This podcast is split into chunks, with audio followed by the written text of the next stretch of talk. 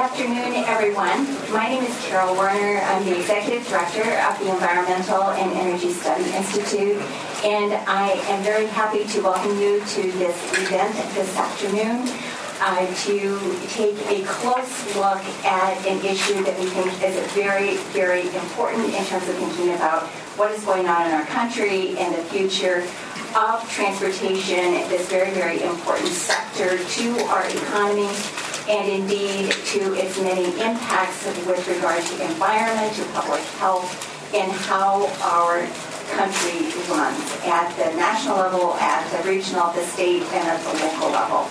And so we are particularly pleased to be working uh, with regard to this forum today with the American Public Transportation Association as well as the National League of Cities and the U.S. Travel Association because what we see with regard to investments in public transportation dramatically affects the kinds of services that are provided to Americans across the country, everywhere where we live and work, where we have our businesses. And so we're going to hear a lot more about that from our speakers this afternoon. And of course, as everyone I think is acutely aware, transportation infrastructure is a very, very hot topic on Capitol Hill this week. Uh, there are many meetings going on across the House and Senate uh, because this is infrastructure week. Uh, many hearings have been held on both the House and the Senate side with regard to pending transportation bills. And of course, the Senate this morning in committee uh, marked up its uh, transportation reauthorization bill uh, which is expiring at the end of this fiscal year, September 30th. So there are huge questions, huge stakes in terms of thinking about the whole role of public transportation and what it really does for us. And I am so pleased to be able to introduce as our first speaker today Michael Melaniphy, who is the president and CEO of the American Public Transportation Association. And his entire career uh, of over 26 years he has been spent in public transportation. He, of course, has been serving on many boards and commissions, but very importantly, he has worked on the manufacturing side for bus manufacturer, and he has also led public transit agencies in a number of cities across the country before joining APTA as its CEO and president. And like me, he also here in Washington does not have a car and uses Metro every single day.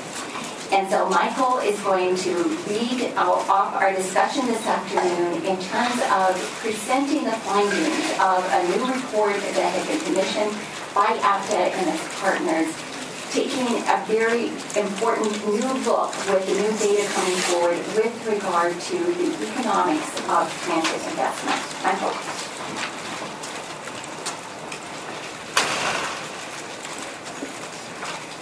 Thank you so much, Carol. We appreciate it. Thank you so much for all that you do, and really appreciate all the, all the wonderful efforts of the Environmental Energy Study Institute. You've done so much to advance thought within the capital, and we really appreciate all of your efforts in hosting us here today. I'm very pleased to be participating in this event that focuses on the economic impact of public transportation as part of the inaugural Infrastructure Week. And I'm sure you all saw the cards, the Hallmark cards that are in the stores for Infrastructure Week. This is a great week to be here. And it's great to be here with two champions who are going to tell phenomenal local stories. We've got Mayor uh, Becker from Salt Lake City. We appreciate being a two-term Mayor Becker from Salt Lake City. You have, you've had tremendous strong leadership. You have shown what can happen when a community comes together and you can invest in infrastructure and really advance your community on so many levels and advance the business story, the economic story, the transportation story within your community. You've done a tremendous job and we welcome you here and look forward to hearing your local story very much. Elliot, always great to see you here and to have the opportunity to share a podium with you. You uh, always outshining the great speaking.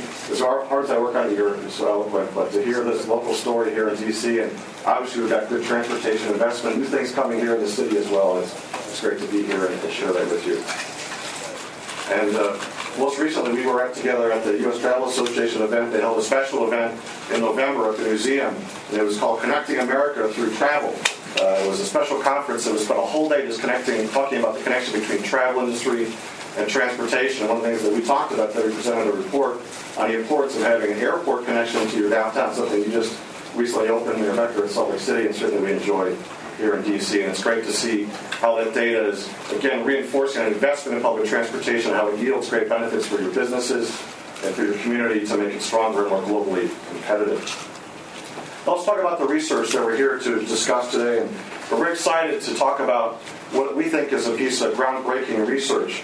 In the study, which is titled The Economic Impact of Public Transportation, and I believe we have some copies here uh, available. They're nodding to me, yes, we do.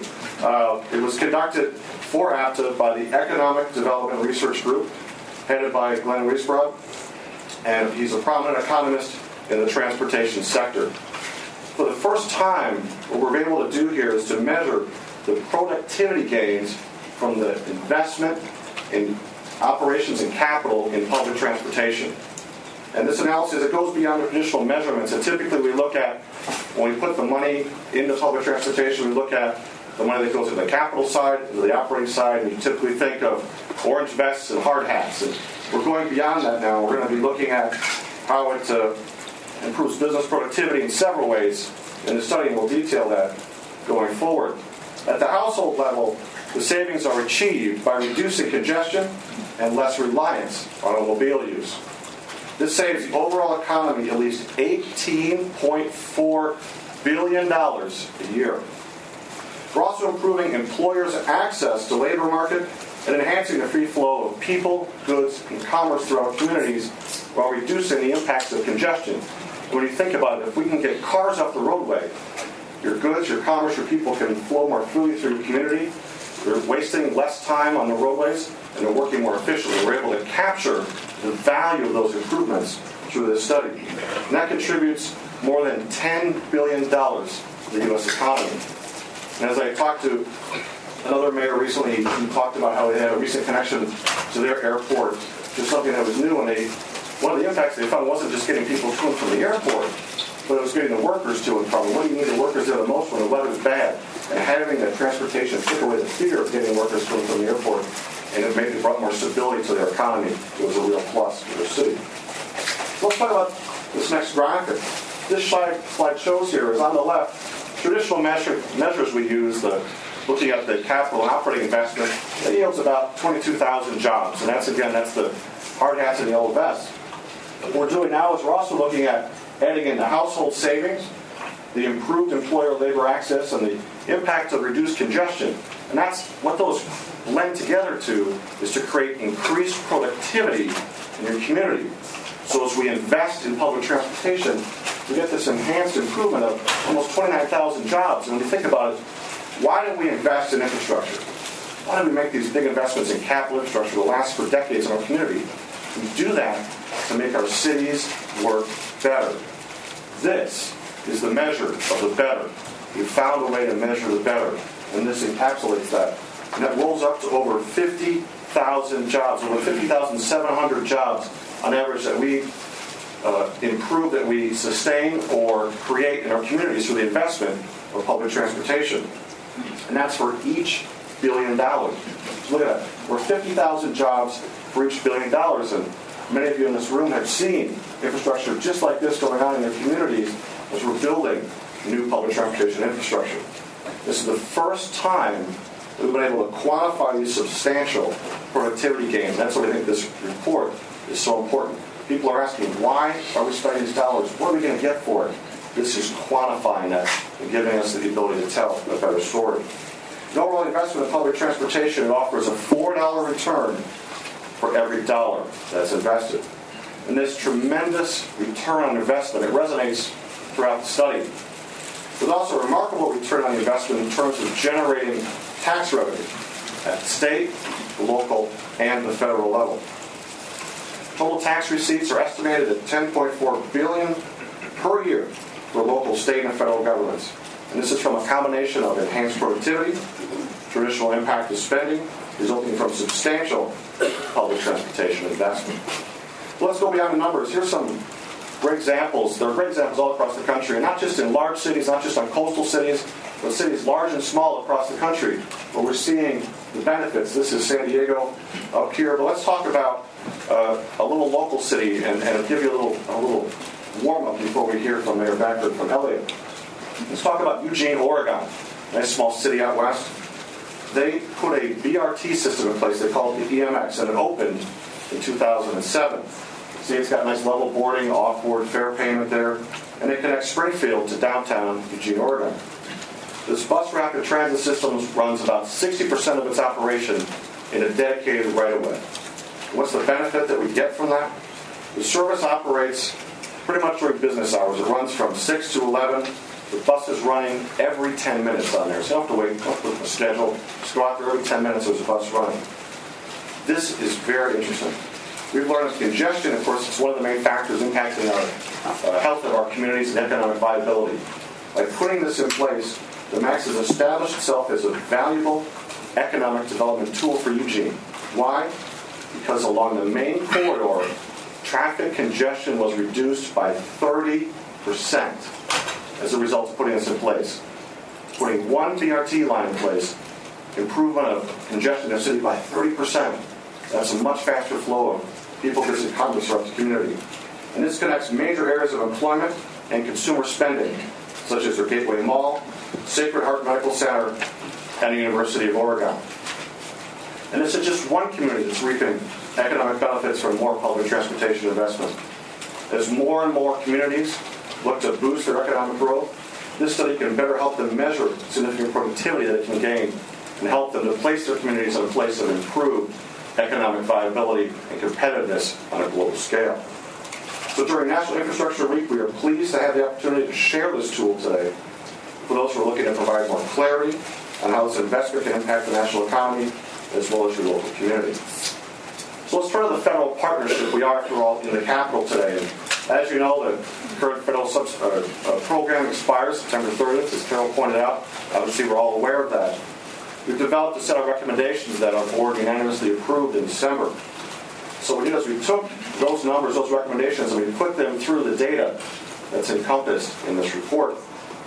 And we found that in, with our recommended investment over six years of just over $100 billion, 100.4 to be exact, we predict it will have the following benefits for our country. We already know from our traditional measurement of public transit that an investment will yield, uh, for each billion dollars, will yield an investment of 1.1 million jobs. And this could turn into 2.4 million jobs overall for the 100 billion program, uh, based on the millions of dollars spent by the employees. So as we put more people to work, they're going to spend is going to be that multiplier we're going to see additional jobs throughout our country. Our recommendations for Congress would garner $66 billion in business sales per year. To put that in perspective, that's more earnings than Google had in 2013. Investment in transit matters. Now let's not forget that this rolls through the private sector. It is the private sector that builds our infrastructure. It's the private sector that builds our rolling stock, our buses and trains. And fully 73% of the federal dollars that flow into the public transportation industry flow right through the private sector because they're primarily capital dollars. They flow through the private sector. They're creating jobs all across this nation. And our recommendation for investment in public transit garners $81 billion in gross domestic product, or GDP, every year. And that ranks higher than the GDP of more than 100 nations. The facts are clear. Public transportation investment makes the U.S. economy significantly more vital and productive by generating hundreds of thousands of good paying, long term private sector jobs and millions of dollars of tax revenue, and it delivers a fourfold rate of return on this investment. Thank you very much for the opportunity to be here. I look forward to questions later on. Carol, I return the podium to you. Great. Thank you. Thanks, Mike.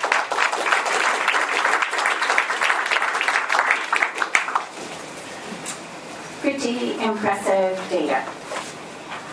I now want to turn to Mayor Ralph Becker, who is the mayor of Salt Lake City. He, as Michael alluded, um, he has been elected, to, re-elected to a second term um, he, in 2011.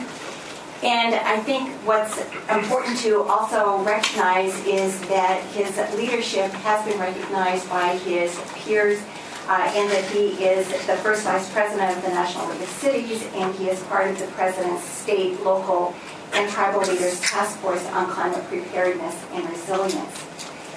Before becoming mayor, Mayor Becker served in the Utah State Legislature as a member of its House of Representatives for 11 years. and served as the House Minority Leader for five of those years.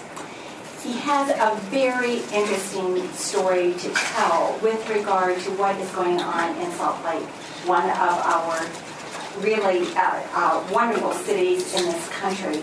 And so to tell that story and the transportation uh, piece of how this has really made Salt Lake City come alive, Mayor Becker.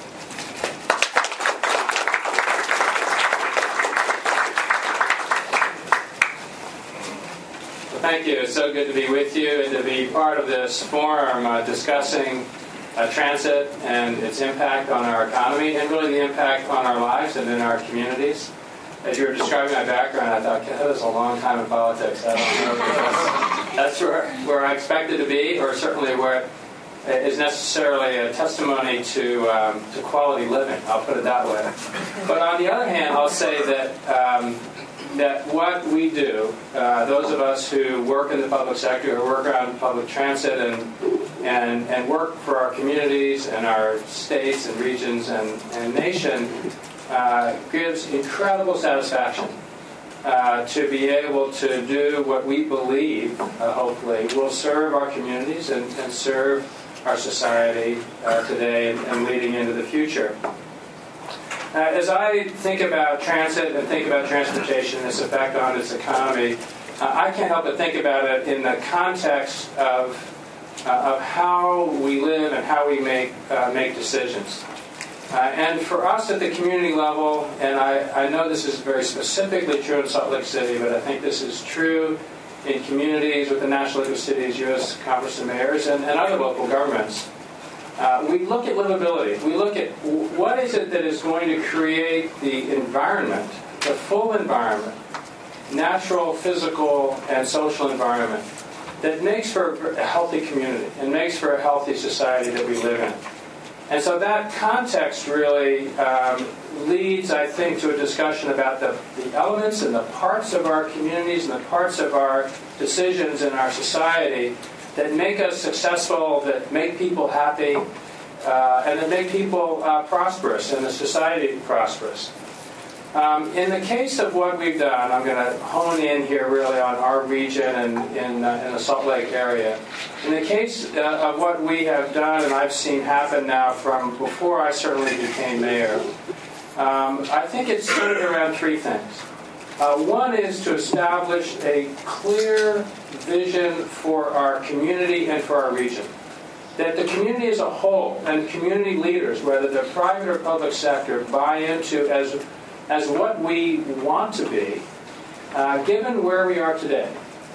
And in the case of the Salt Lake region, the Wasatch Front as we call it, um, we've been very fortunate for now more than 20 years uh, to have had an ongoing community visioning process. I think that term gets overused a bit, but an ongoing, really effort and process that's involved people uh, in their neighborhoods, uh, in their own forms, uh, in their planning commissions and city councils and county commissions and county councils, um, and with the business community in an ongoing effort to define where we are today, but more importantly, where do we where do we want to be in the future, and what is it going to take for us to get there?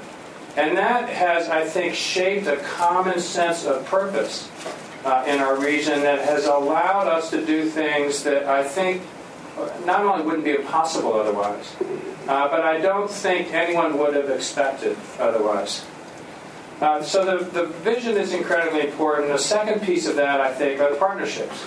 Of people rallying around that vision, regardless of their, even their necessarily specific ideas about what the outcome should be, and, and keeping, it, uh, keeping in mind strongly what the outcomes are that we want. Um, and, and finally, communicating. And by communicating, I don't just mean us telling folks what what we believe they want, but having that ongoing interaction in a way that shapes and adapts and, and reforms continually what it is uh, that we do and, and, how we do it. Uh, so, in terms of a livability and sustainable community, that means in a place like Salt Lake, uh, looking at air quality, looking at our use of energy, looking at our prosperity and economy, looking at our overall quality of life. Uh, but let me talk um, uh, sort of quickly in terms of the of the um, of the region here. Uh, we've got obviously a beautiful environment to work from. We've got some incredible natural assets. Um, but we also um, have had the benefit of deciding, uh, really, I'd say back in the early and mid 90s, uh, that if we were going to maintain this quality of life that we so treasure, uh, we're going to have to change our transportation systems specifically. We couldn't build roads and build our way out of and into the future uh, that we want. Um, and with that came some decisions, some of them, I'd say, risky decisions at the time, uh, to start building rail, and light rail specifically. Uh, and we had a, a, great entrepreneurial partner with the Utah Transit Authority um, that was willing to take risks that I think very few leaders probably would. In other words, after a referendum failed to build light rail, they went ahead and built it. It didn't have to cost the general manager his job. It's a small price to pay. Uh, uh, because it was it was controversial. People didn't know what to expect. They said people wouldn't get out of their cars. But the fact of the matter was, like I think every place around the country, the day rail opened, the world changed for us. And it was no longer a question of whether or not people would ride it. We were exceeding ridership projections. It was a question of how quickly could we build out the system. And from that point on, referendum after referendum passed with over 60% of the vote. Uh, so we built the initial spine of light rail and then an extension up to the university and our medical center um, uh, from downtown Salt Lake, a spine that went all the way through the Salt Lake Valley. Uh, and then uh, went back to the public, and we all went back to the public, private and public together and, um, and passed a referendum that basically amounted to building 70 miles of rail in seven years uh, light rail, commuter rail, um, and uh, most recently streetcar. Um, that wasn't part of that package, but we were fortunate with the Tiger Grant, our federal partners there. Um, and we now have a system that has an incredibly strong backbone. And there are a few things I think that um, led to the success uh, ongoing. Uh, one was those 70 miles of rail were built a year ahead of schedule, and they're built under budget. Now, that doesn't happen very much in government, so we're all very pleased when that happens. But it also creates the kind of confidence uh, in the public that we, uh, we are going to live up to our responsibilities and obligations uh, to do that. Now, specifically, I'm going to talk about quickly two uh, two developments in Salt Lake City. Um, we had, uh, we've had from the beginning, really, plans to build a rail line from downtown to the airport. This is the street uh, post-construction of the light rail line out to the airport.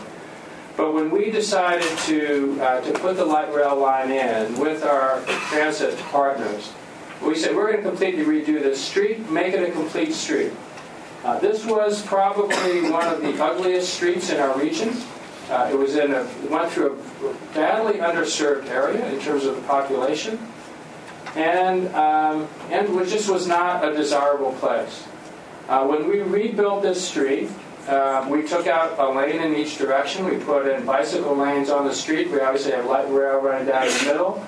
We buried the, the electric uh, utilities, we put in new lighting, we put in new landscaping, we have an off, off-street 10-foot shared path, not a sidewalk, so for both bicycles and pedestrians. And immediately the investment started in a major way. We now have over a thousand new units of housing along this street. This opened last April.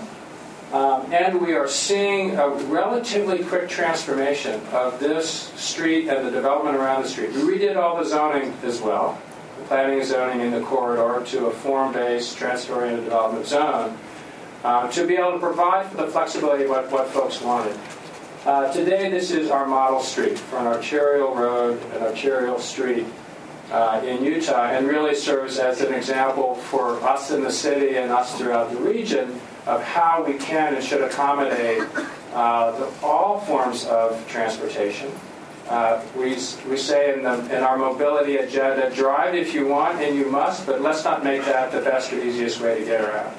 And this street exemplifies that. It is now being uh, heavily used, I think, um, for um, uh, for others um, to follow. And as I said, we're kind of reaping rewards. Um, we also just opened, so this opened in April. Uh, in December, we opened our first streetcar line. Salt Lake had 140 miles of streetcar. Uh, like uh, most places around the country, in 1950 basically disappeared, uh, much to our chagrin today. Um, Roger Rabbit killed it, and we're sorry for the, we're sorry for the loss.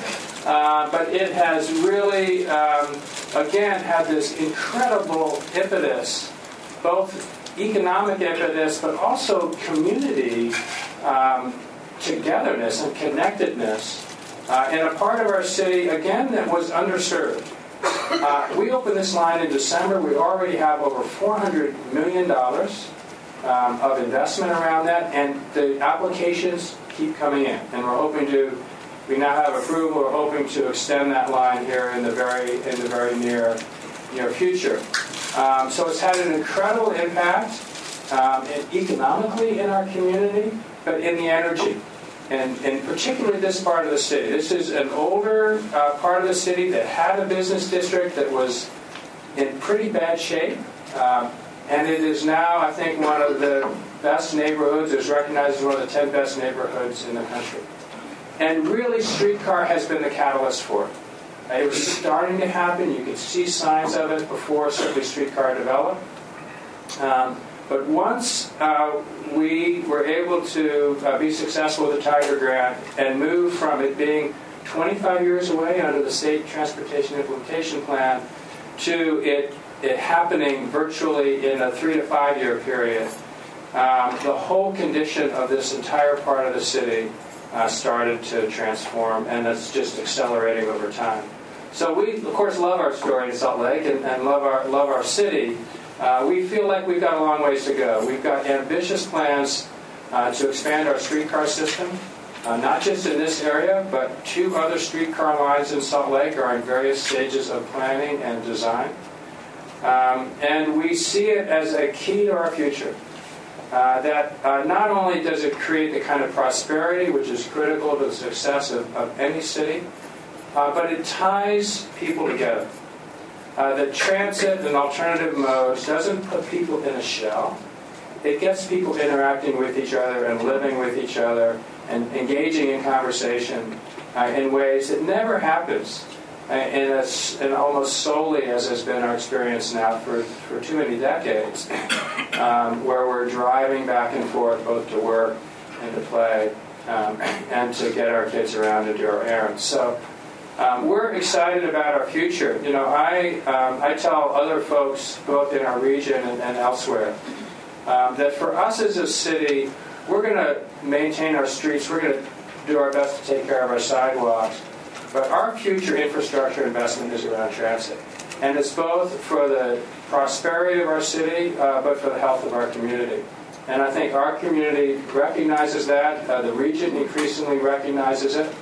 And I should say that I'm hopeful, um, but we can't always hold out uh, too much hope, that this year in Congress we will see a transportation reauthorization bill that allows us to commit the kind of long-term investment that we need to make. Um, to be able to, uh, to continue to make the improvements in our community that reflects today's needs, not the needs of decades ago. Um, and, um, and that recognizes the changing paradigm in transit and transportation. Um, increasingly, that's where we want to invest and we see others. Active transportation is probably the most energetic area, bikes and pedestrians, uh, that I see in our whole region today. And we, we need our partnerships. We need our private partnerships, we need our state partnerships from the local level, and we need our federal partnerships. And I think, you know, on behalf of cities and towns across the country, uh, we want our federal government to work with us as partners in Congress so that we can be successful as communities. Thank you for allowing me to.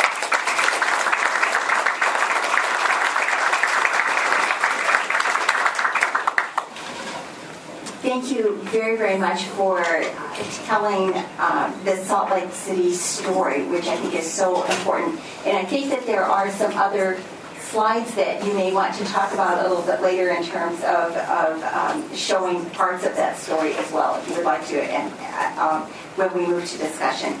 And so our final presenter this afternoon before we move to um, discussion with, with all of you is Elliot Ferguson, who is the president and CEO of Destination DC, which is the official convention and tourism corporation for our nation's capital, for, for right here. And certainly all of us who live in the Washington metro area know how important tourism is, all of the meetings that are held here.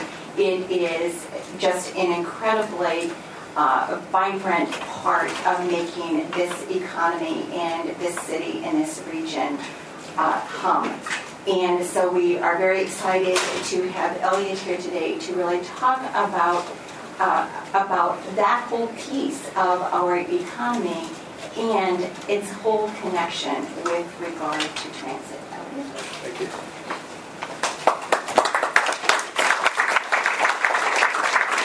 Thank you, thank you, Carol, and good afternoon to all of you. We appreciate your excitement and the glamorous uh, Infrastructure Week um, presentation of the day because it is sexy and very important.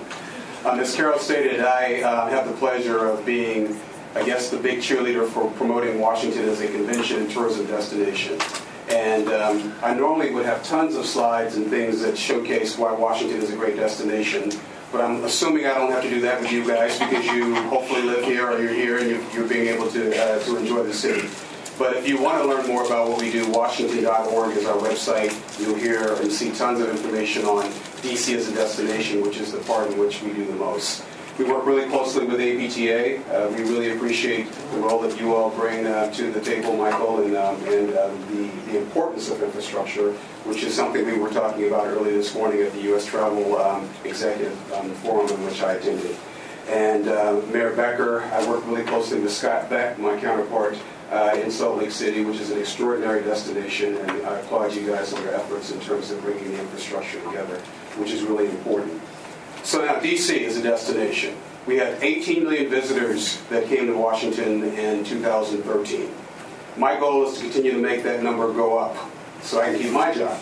Um, so what that means for us as folks that live here is that if you love the Cherry Blossom Festival but you hated the traffic, uh, in the future years we intend to continue to have more and more people come to the city.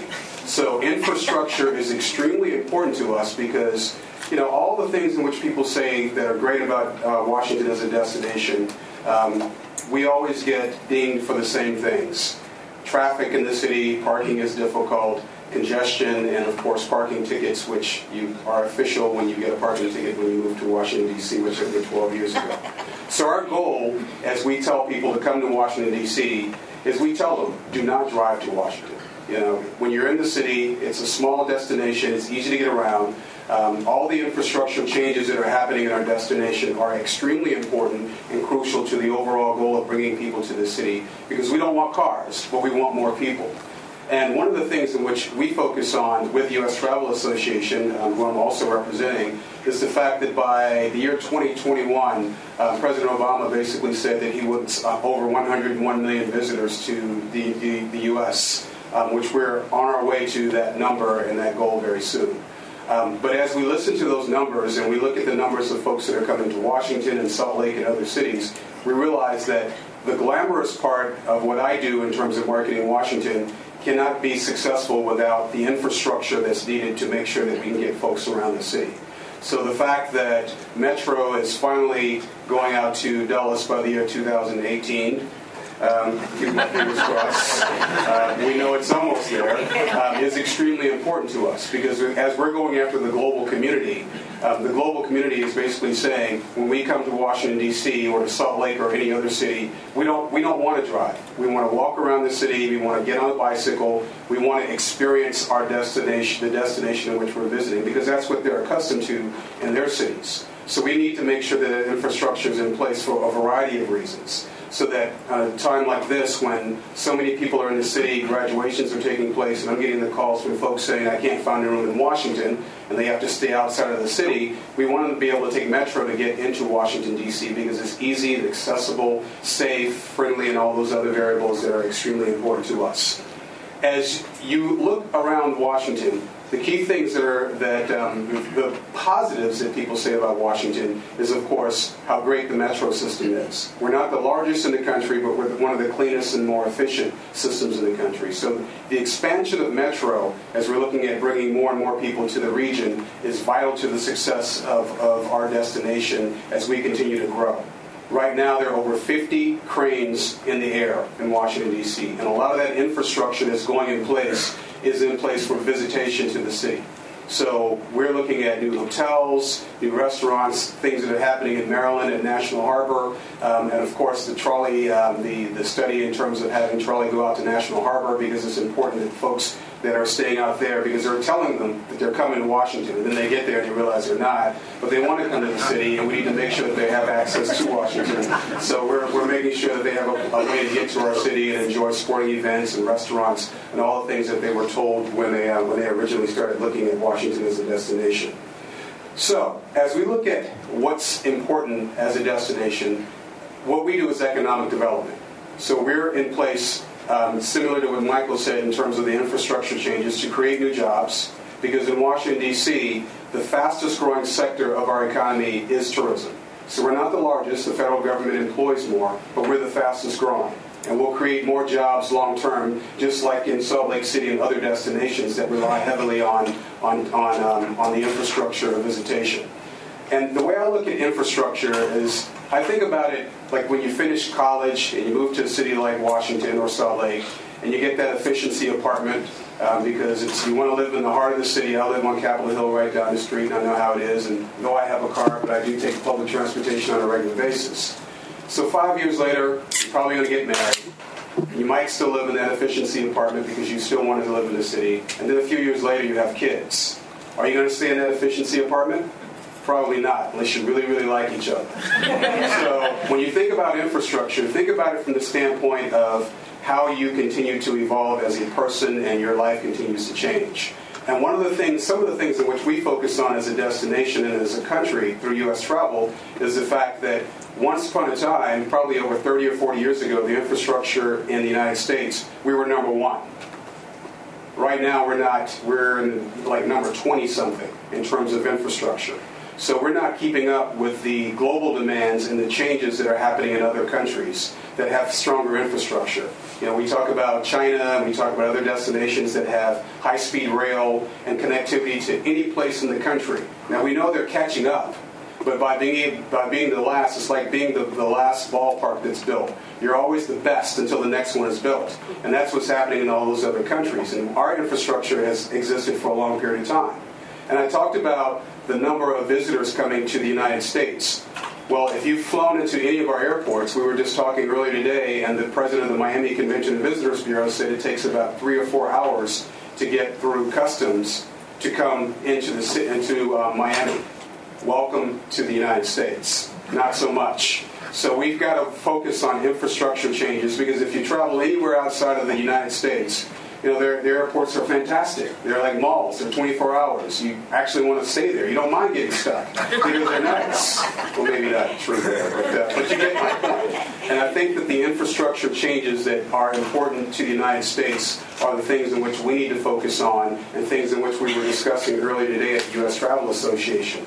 This morning we started our, our conversations with uh, um, with um, Amy Klobuchar, who came in, Senator Klobuchar, and talked about the importance of travel to the United States as a whole, and how infrastructure plays a key role in our ability to bring people to our country and move people around um, our destination.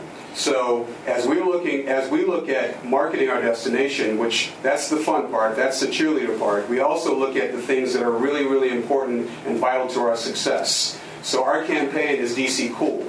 So we don't want people coming to Washington to say it was an uncool experience because I couldn't get around or I couldn't get to certain parts of the city. So the infrastructure that we see on 8th Street Northeast that will continue to um, evolve, the circulator and other modes of transportation, and the fact that we encourage visitors to take public transportation plays a vital role in our ability to attract folks to our city because it only takes one person.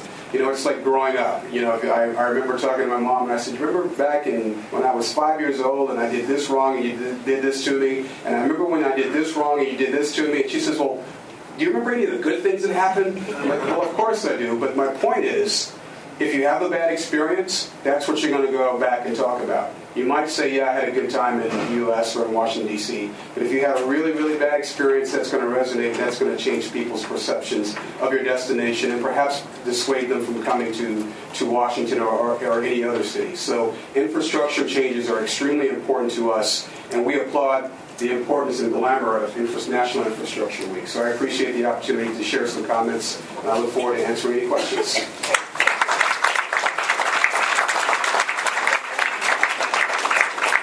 Thanks so much, Elliot. And I must say, it really is incredible. No matter where you go, the whole role of tourism, of visitation, um, in so many cities where it has become such a huge part of so many towns and cities, uh, local economies, and what's what's really going on here.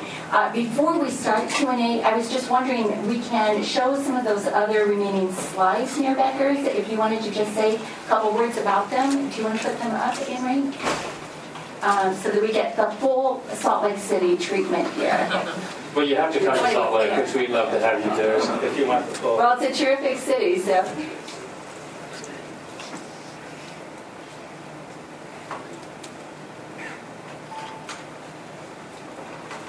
So I, I, think we just had a few slides here of the uh, of the light rail lines, and I think we may have had one as well of the uh, streetcar line.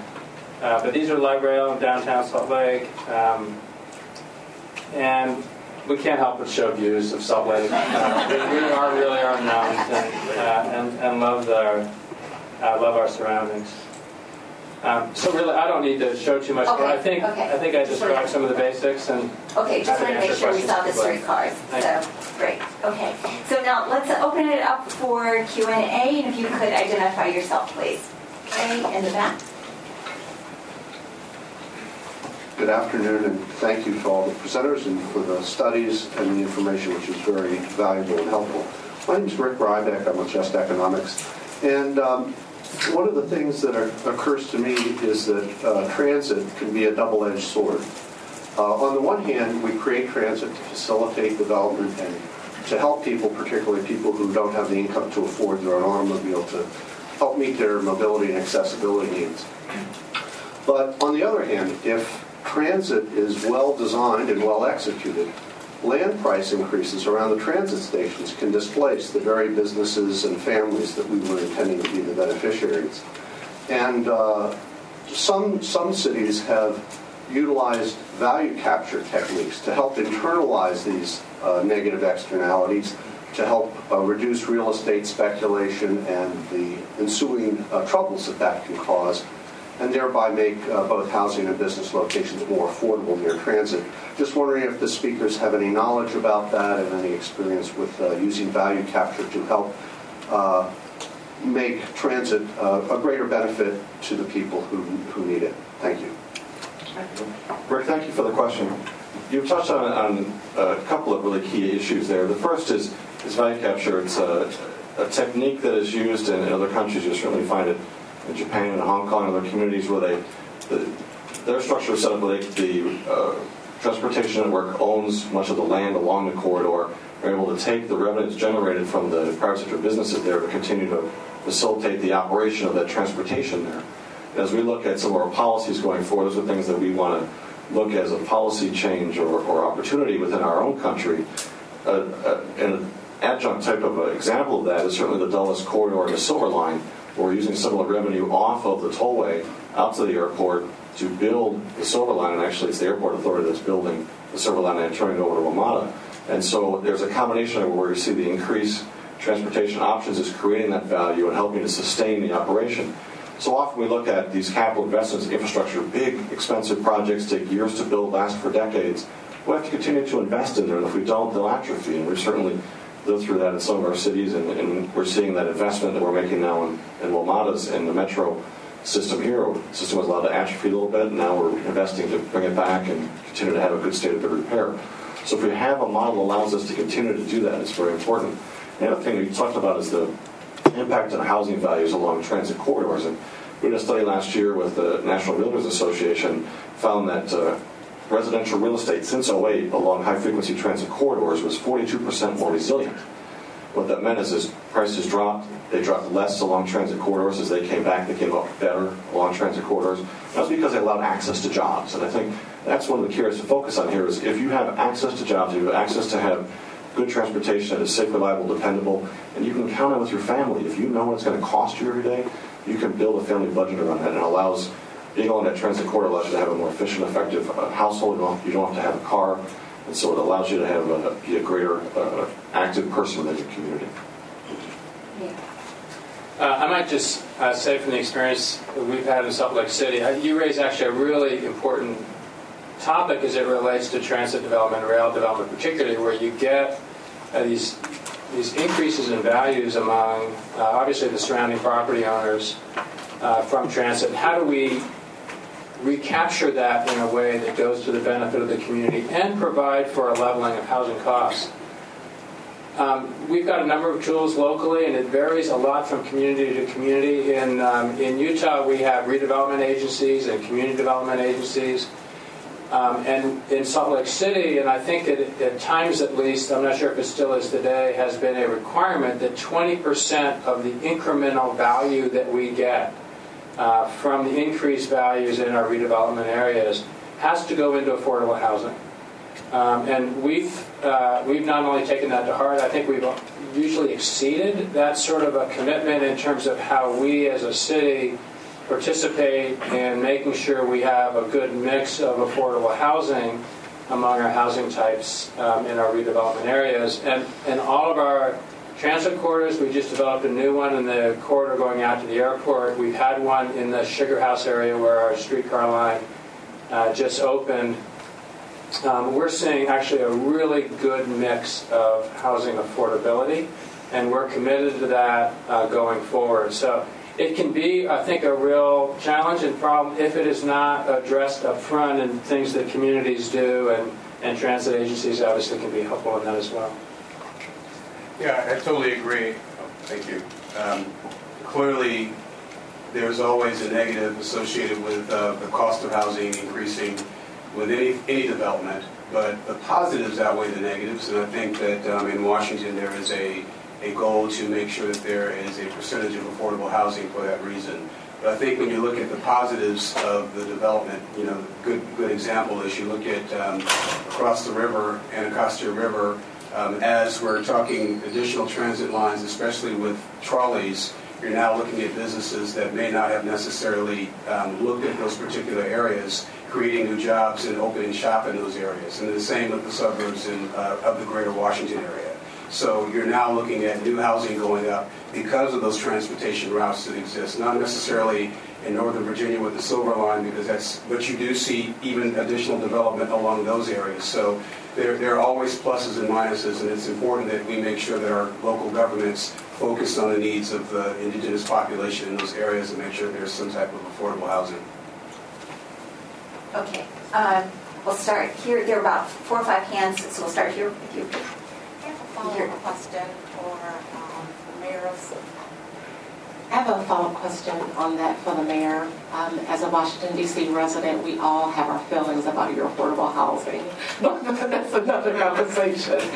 Um, the affordable units um, that you're developing that, from the redevelopment, reinvestment, are they along the transportation corridor or are they scattered along the city? Uh, they need to be spent in the corridor, in, in, the redevelopment area. Now, the corridor, it's often the redevelopment area is larger than just the area that's immediately proximate to the transit line, but um, the redevelopment areas, we've got different ones spread around the around the city, but the ones around the, the rail lines, um, they need to be spent generally they need to be spent in those corridors, in that redevelopment area. There are ways to shift that money around, but that's the general approach. Got a simple question for uh, Mayor Becker. How did you get the uh, State Highway Department, um, DOT, to give up uh, two lanes of uh, traffic on the uh, University line? That seemed like a significant achievement. Uh, It would have been, except we took over the road. By the way, that cost us about $80 million to take over their road, so they were glad to give it up. Um, But I will say this, um, in, uh, in, in very recent times, literally the last six months with the new UDOT, as we call them, our State Highway Department, uh, director, we have seen uh, them adopt a complete streets philosophy. And I think they're one of the first in the country to do that as a state highway system. But it's already making big differences in the way we're developing our road systems and streets. Thank you. Uh, Brittany, please. Hi, Sandra Bear with the Smart Cities Council. Um, as Mayor Becker said, the paradigm is shifting for transportation across the world, I think. Um, but I'm very curious about the financing strategies because so many cities around the world are sort of struggling with, you know, finding money, finding new money, uh, looking at uh, maybe some new options for financing transit projects. And the other question is, have you seen or heard of uh, new apps that cities are using that uh, generate revenue, um, parking congestion, traffic congestion, et cetera. Thank you.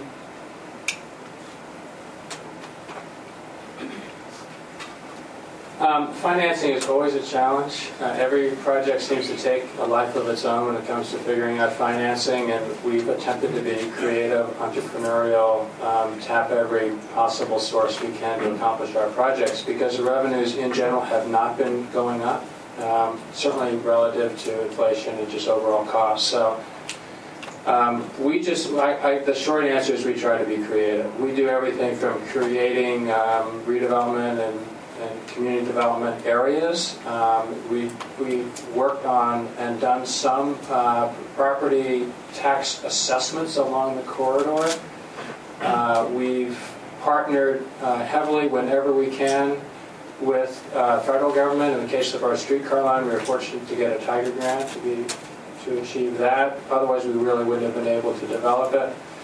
Um, and we've uh, we've entered into some interesting uh, construction and development partnerships with not only our transit agency but with the contractor to uh, achieve cost savings and sharing the cost savings among the three partners that are making the investment. Uh, so it's been a, a mix of things. I think the big untapped area, and it was mentioned earlier, really goes with more almost direct private sector investment um, in, the, uh, in the development of our transit. And I think we've got um, a ways to go there. We've had a hard time, I think, uh, realizing what realizing the potential there because I think when you're looking at a private investment, my own sense is that you need to work with the business community and the property owners well in advance of when the project is coming online. Otherwise, they think they're already going to get the project and get the increased values, so it makes it much more difficult. And we've got, I know we have ways to go, but I also know there are others who have been successful around the country, I think, in, um, in, in looking at all different kinds of ways to finance. But that is actually uh, some of our bigger projects that we're looking at now we're trying to plan for the financing piece of this from the very beginning of conception, because otherwise I think we fall behind the eight ball. And if I just might add to that, I think one of the important things to remember is that public transportation is and, and has been for many, many years a combination of funding. It's the passengers are paying their fares. Every time they get on the bus or the train, they're paying their fare. There's a, a local portion that comes from either sales tax, or warm tax, or, or any combination of, of taxes and other fees that are generated locally. Oftentimes the state participates at some level, and then the federal government participation, which is primarily capital, especially for uh, uh, large urban and, and uh, cities. So there's a combination of all those pieces, and you add in now the, the uh, financing piece. We're moving from more of a funding model to a financing model, making sure that we uh, maintain the ability for cities to borrow for all their different capital needs, and, and not just in, in one area. But also, the uh, as we move into this uh, view, and we talked about it here in the report, transportation isn't just moving people from A to B. It's about redeveloping our communities, making our cities work better, the economic vitality of them, the redevelopment of, of different parts of our communities. If you look at it in a more holistic way, you have greater opportunities to bring in more partners and to have that public-private partnership. It's not just about moving a person from A to B, it's about making our city work better, be more globally competitive, and that's what brings in that bigger financing piece. It's also about the connectivity from a national perspective as well. You know, and the federal, we can't do what we, what needs to happen in the U.S. without the federal government's involvement. You know, the fact that you cannot catch a train from Washington D.C. going west um, is is a deal breaker in terms of uh, the way we're perceived as a destination. Because if you go anywhere in Europe, you can go by train anywhere and everywhere. So as we're looking at what's happening in cities, which is extremely important, um, and we haven't even touched on the environmental, uh, the, the, positive environmental impact of having uh, public transportation as an option.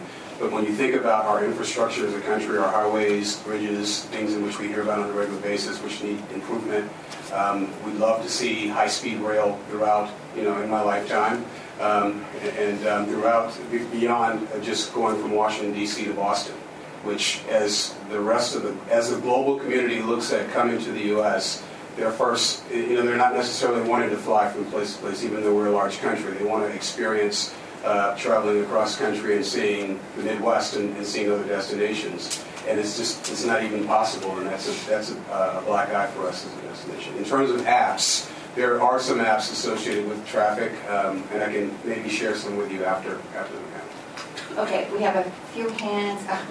So, okay, we'll start here first, and we'll take a couple over here, and then we'll Uh, John Wetmore, pedestrians.org. Uh, how important is having walkable areas around transit stops to getting the full economic benefit of transit?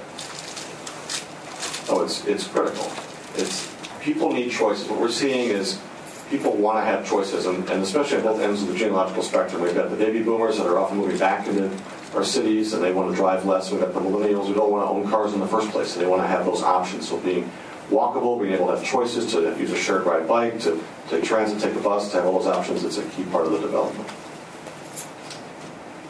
And, and in Salt Lake, you, you briefly mentioned sidewalks, but uh, how has uh, improving the pedestrian environment been part of building out your transit system? I, I, mean, in my view, it actually starts with the pedestrian environment because if we have walkable neighborhoods and walkable communities, and we have those nodes uh, where the commercial services and people want to go, uh, it makes it easier for people to get out of their vehicles. It makes it people to gain access to services, and it creates the kind of environment that people want in a city. And I mentioned the Sugar House streetcar line for us. That area was not only sort of auto-centric, uh, but it was very uncomfortable to get around on foot. Today, it is as lively as our downtown, which has become incredibly vibrant in the last three to five years. Uh, so it makes a huge difference in both where people want to be. It makes a huge difference in the sort of quality of experience that people people seek, and it uh, it's it's what we want in cities. So mean, I view the pedestrian environment as where we, we really should be starting from, and then we build on that with all of the other modes. Because if we create the right pedestrian environment and have the other supporting transit number one there, but having the other supporting modes, then uh, then our communities are going to be the healthy places people want to be. Washington was named the most walkable city in the U.S. And anytime you're on a list like that, it's good and bad because one, you have to live up to it, and you want to make sure that people are safe as they're walking around the city. Uh, from an international perspective, as we're going after that market, it's not just about the international market, but from an economic perspective, they stay longer, they spend more. They're not complaining about rates of hotels, so we go after that market for obvious economic reasons.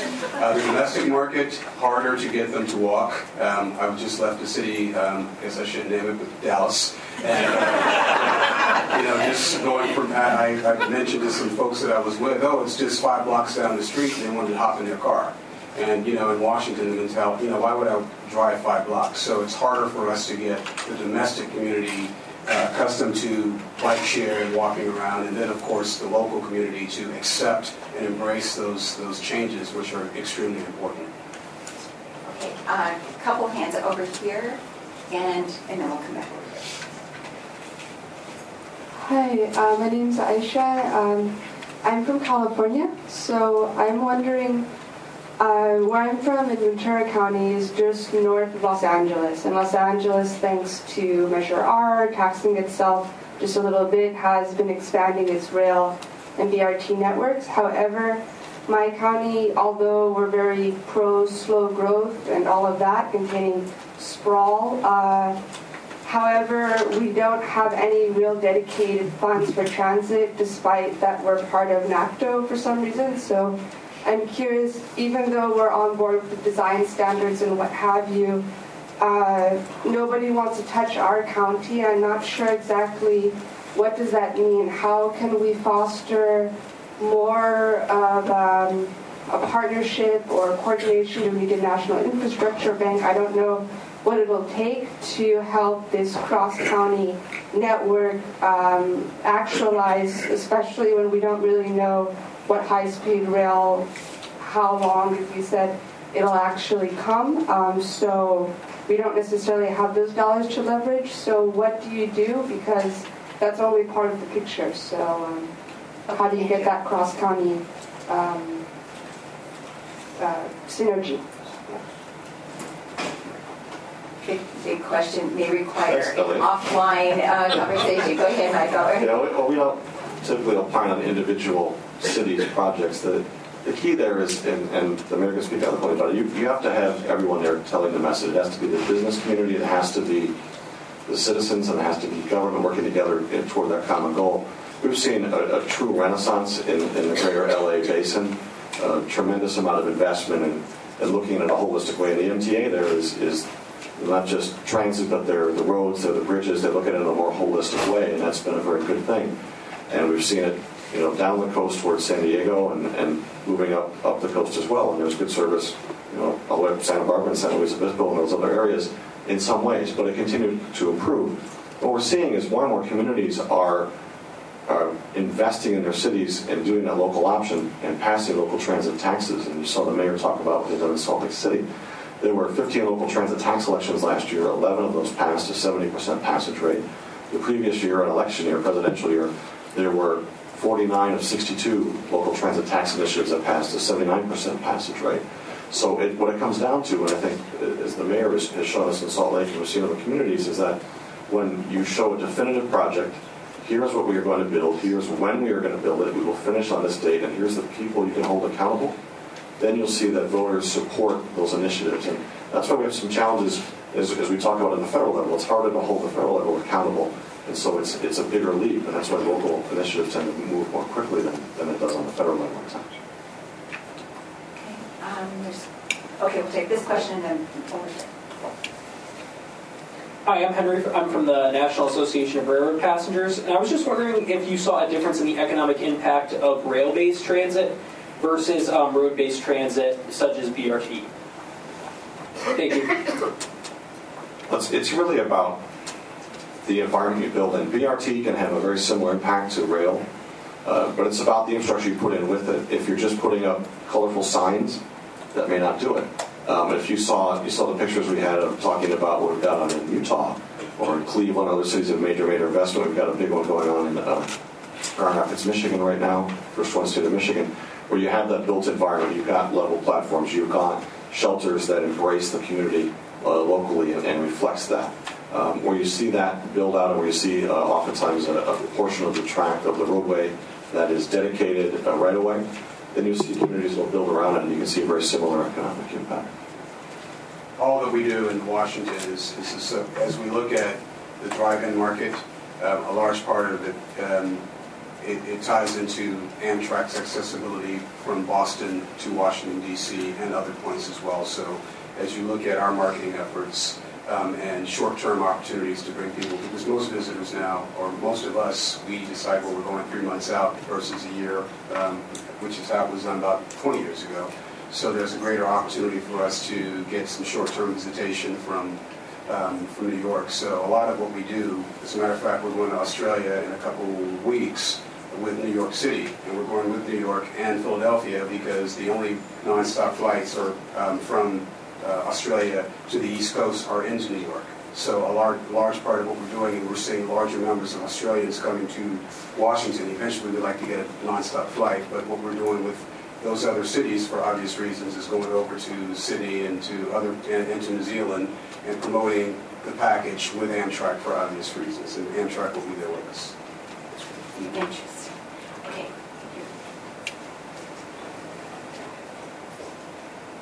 I'm Mark Funkhouser, I'm the publisher for Governing. I just wanted to make a comment. Uh, you know, Mayor Becker mentioned that they used to have a wonderful streetcar system in the 50s until Roger Rabbit took it away.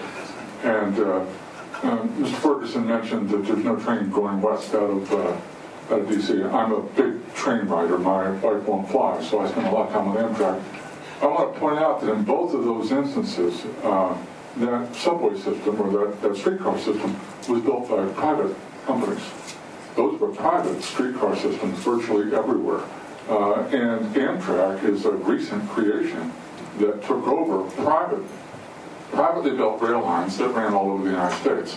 So there is a way to simply go back to where we were before and get a great deal more uh, investment from the private sector. Uh, we just have to think, I think, creatively, and I, I welcome your thoughts about that. But I think it's important to remember that what we have now is a recent aberration. Know, from the 50s or the 70s. Before that, we had privately built transit systems, including, you know, Penn Station in in, uh, in New York was built by the Penn Central Railroad. It wasn't built by the government. Okay. Unfortunately, Penn Central's gone now. And, So, uh, and- and many of those uh, electric railways were part of the uh, power company, so they're called the traction companies. And uh, as their business models changed, as uh, more options became available, uh, the, eventually in, in, in the late 50s, early 60s, and led to the, what became the Urban Mass Transit Act of 64, uh, because those systems were being abandoned because they simply weren't viable anymore and they couldn't, sus- couldn't sustain those economically. Uh, they turned them over to the cities and said, we need your help. It's important for the city to have good transportation, but we couldn't afford to do it under their business model. And, uh, we can we can teach a history class on that, but probably not in this session today. indeed, Art. Hello, Art Art Guzzetti with APTA. Uh, My question would be for Elliott. And Elliott, in your remarks, you mentioned that, uh, you know, uh, is it 12 12 million tourists, uh, 18? 18 million uh, tourists here in Washington, and that was, uh, uh, you want the people, but the cars, uh, the the system is such that, you know, you're already full. Um, uh, you're, the association you're representing, the U.S. Travel Association, I'm going to ask you to go back 10 years. Uh, was is the attitudes changed uh, compared to 10 years ago? Was 10 years ago uh, uh, maybe more saying, uh, yes, we want people and cars, and now it's more saying, uh, well, you know, that's not working anymore. We want the people, but not the cars. I'm just asking how it's evolved over, say, the last 10 years or so. Right, right. Um, I, I think, you know, and I'm representing Destination DC and, of course, U.S. Travel, um, but I think it really varies from city to city. In a city like Washington, D.C. 10 years ago, you know, the reality is if you drive a car in Washington, it's fine.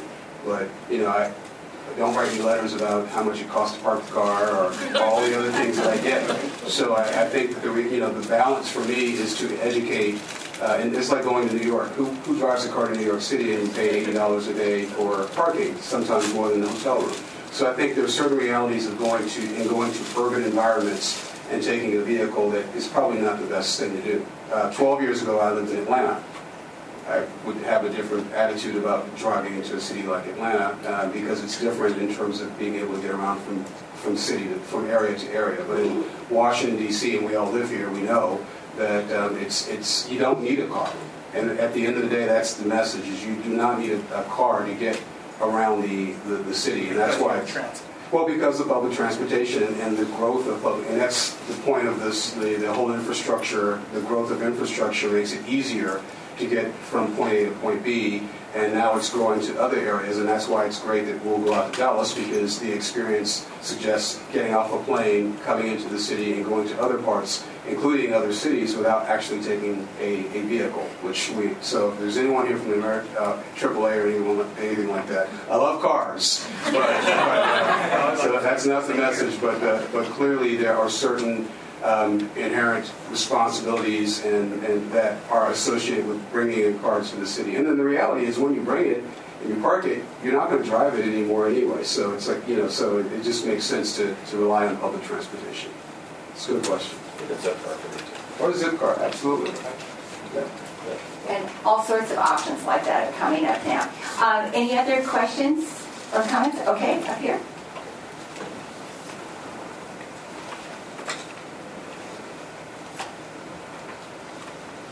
Uh, yes, hello. Curtis Tate of McClatchy Newspapers. Uh, great uh, presentation today.